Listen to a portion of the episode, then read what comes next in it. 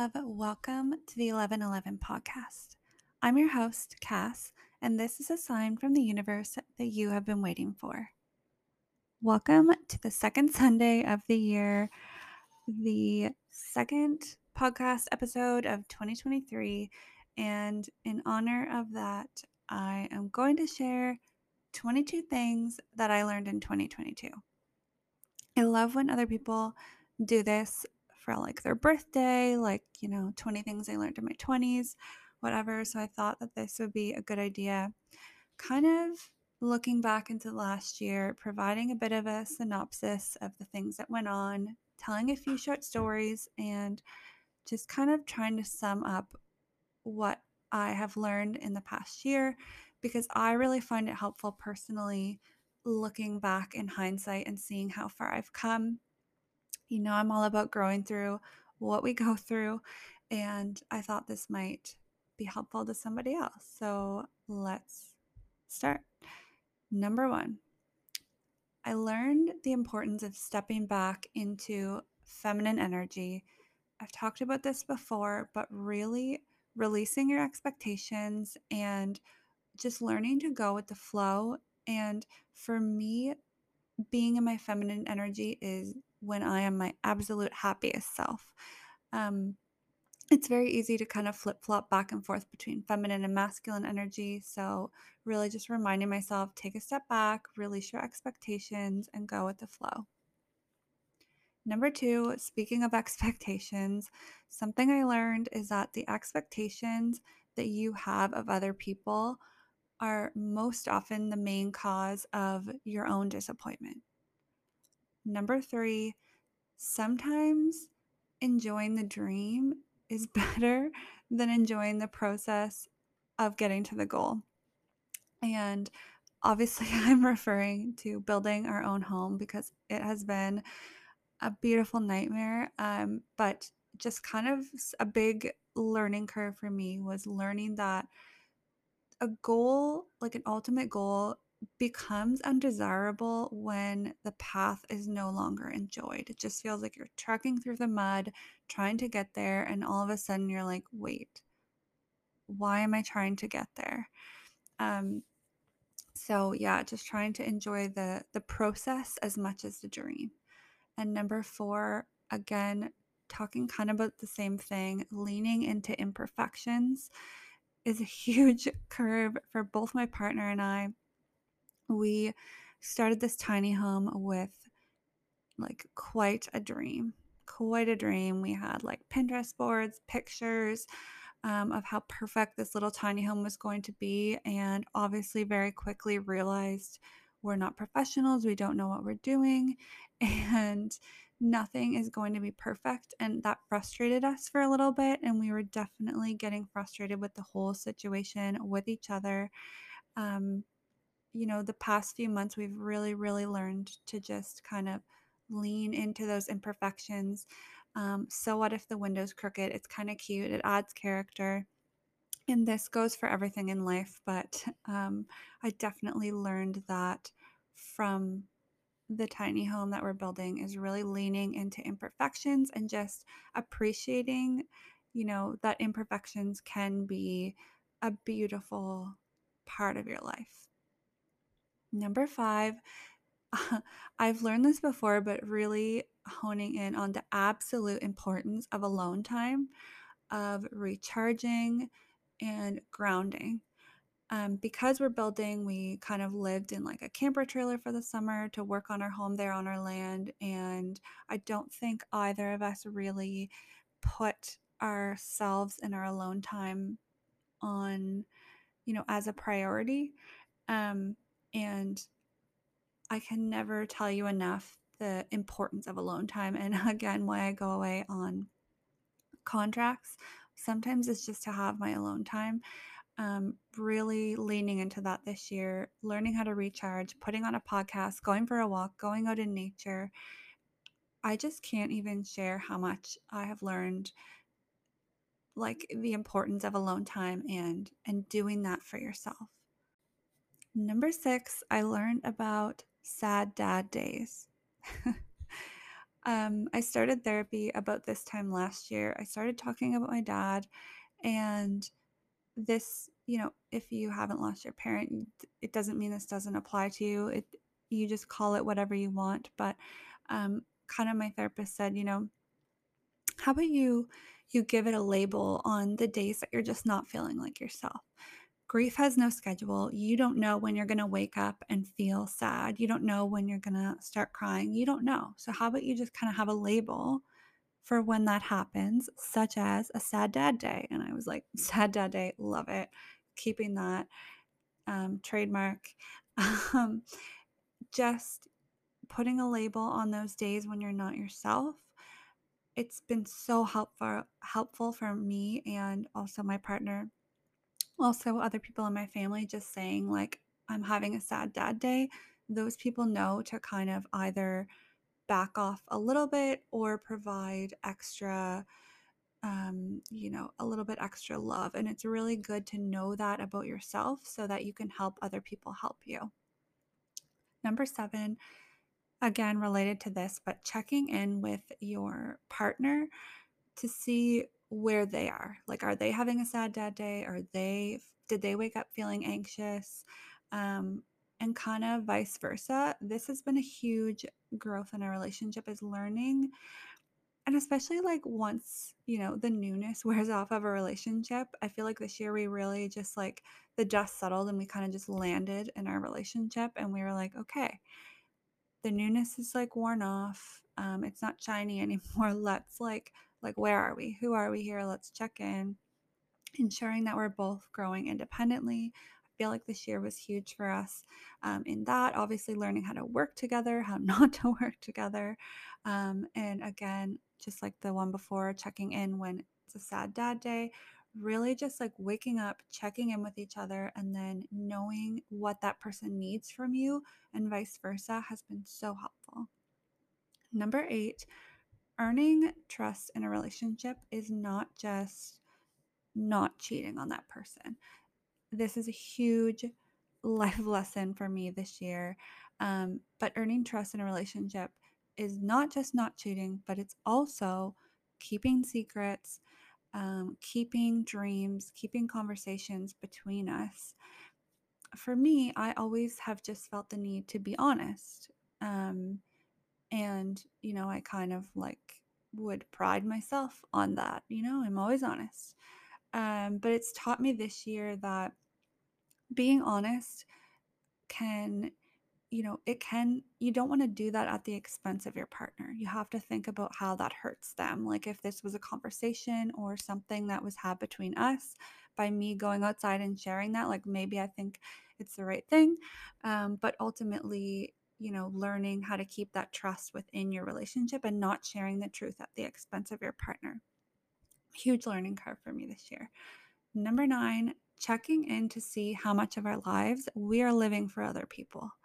And I say this because if I've talked about wedding planning um, or, you know, having our wedding or why we're eloping, is because it all started with us trying to plan a wedding in Nova Scotia. And I would be like, okay, but um, what would they like to eat? Uh, would would they have fun here? Like, is this enough room for them to dance? Like, would they like this music? And my partner would be like, who are they? Like, who are they? Fuck them. It's our wedding day. Stop worrying about other people. And that was a huge, like, kind of reality check, like to to notice how much of our lives we really do live for other people. Um, which is why we decided to elope because we're like, it's about us. But just in every area of your life, just check in and see how much of your life you are actually living for other people without noticing. Number 10, this falls back on that, but learning how to honor your own boundaries versus people pleasing, which is like, you know, how much of our life we are living for other people. Um, and also by honoring your own boundaries, trying to think about the perceived expectations that you think other people might have on you. Again, that's very much like people pleasing. Um, this is a big one for me too, because I I have a lot of instances in my life where I feel like, you know, um, this family member expects this of me, or, um, you know, my partner expects me to do this or whatever, whatever it is. Um, learning how, learning the difference between that, which is like expectations you think other people have on you because you're people pleasing, versus learning how to really honor your own boundaries and be like, doesn't really matter what that person expects. I'm protecting my peace. Number 11 is about protecting our peace. We did a really good job of that during COVID. For me, I've talked about this um, a couple episodes ago, is I feel like we've all kind of overprotected our peace. And a big um, learning curve this year for me is learning how to find my way back to that social self. Um, definitely an extrovert, but have kind of just really turned inward during this time, during grief, during loss, during pandemic. Um, so just kind of learning slowly how to get back to that social self. Number 12, learning how to romanticize small things. I feel like I've been working on this for a few years, but I do feel like this year I really kind of landed it. I tried to treat, you know, not every day, but as often as I could each day as a date or a vacation. Um, when I'm away working on contract, I would like, if I had one day off, I would like put on my put on a podcast, go for a long walk, enjoy nature, like get my nails done, have a Starbucks, whatever it looks like for you, having little picnics, buying yourself a cake, even if it's not your birthday. Um, whatever that looks like for you, just learning how to kind of romanticize small things. It's really helped me this year to kind of, you know, enjoy, again, enjoy the process, enjoy each day, treat each day as a date and a vacation. Number 13, the importance of hobbies that never turn into work. Number 14, addressing a scarcity mindset. This is hard to talk about. I talked about it in the last episode, but this underlying scarcity mindset that I had literally put me into debt.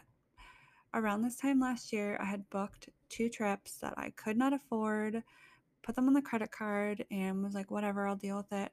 Um, and I found myself in a scary place where I was like zero dollars in my bank account, um, kind of until the next contract. And I've never really found myself in that place before. This was new to me. Um, and I didn't know how to talk about it to anyone because I thought it was embarrassing. Um, and I mean, I feel like we all kind of feel that way, but addressing that scarcity mindset has now allowed me to step into manifesting, able to talk about money. I'm not scared. I am not um, down to my last dollar. You know, I've now um, if you listen to the last episode, have now opened up three streams of income, which is completely new to me. I started in November um, with that manifesting, manifesting money, just learning how to talk about money, learning how to accept the flow of money, that money comes and goes. And not that I have really changed my like spending habits or my budget or anything, but just learning how to allow and accept money to come into my life more easily. Number 15, the art of listening. I've done an episode about this, but really, really for me, and I learned this from the people around me and myself. I'm bad for it too, but I've been trying to be more conscious about when I'm having a conversation with somebody about thinking about what I can learn from that person versus what I think I can teach that person. And I how I relate to somebody is like by sharing a story. I just I, I don't mean to be like, oh well, you think that's cool, listen to this. Like it's never like a one up situation. It's just like how I feel I relate to people is by like sharing stories back and forth. But to me this year it's been really important to learn more about that person versus sharing more about myself. And I've been trying to practice that. And yeah, big lesson this year. Number 16, learning how to consume less. And this includes social media, consuming less social media, consuming less negative energy. And to me, that's also social media sometimes, but it can be people, um, family members, uh, consuming less toxic foods, just trying to consume less overall, but whatever those things might look like to you are probably different than me. But for you know, for myself, it's mostly consuming less social media, less negative energy, and less toxic foods. And I am very happy with my relationship with social media right now. I feel like I go on, you know, if I want to or if I want to share something, and then otherwise I'm just off it. Like I really don't.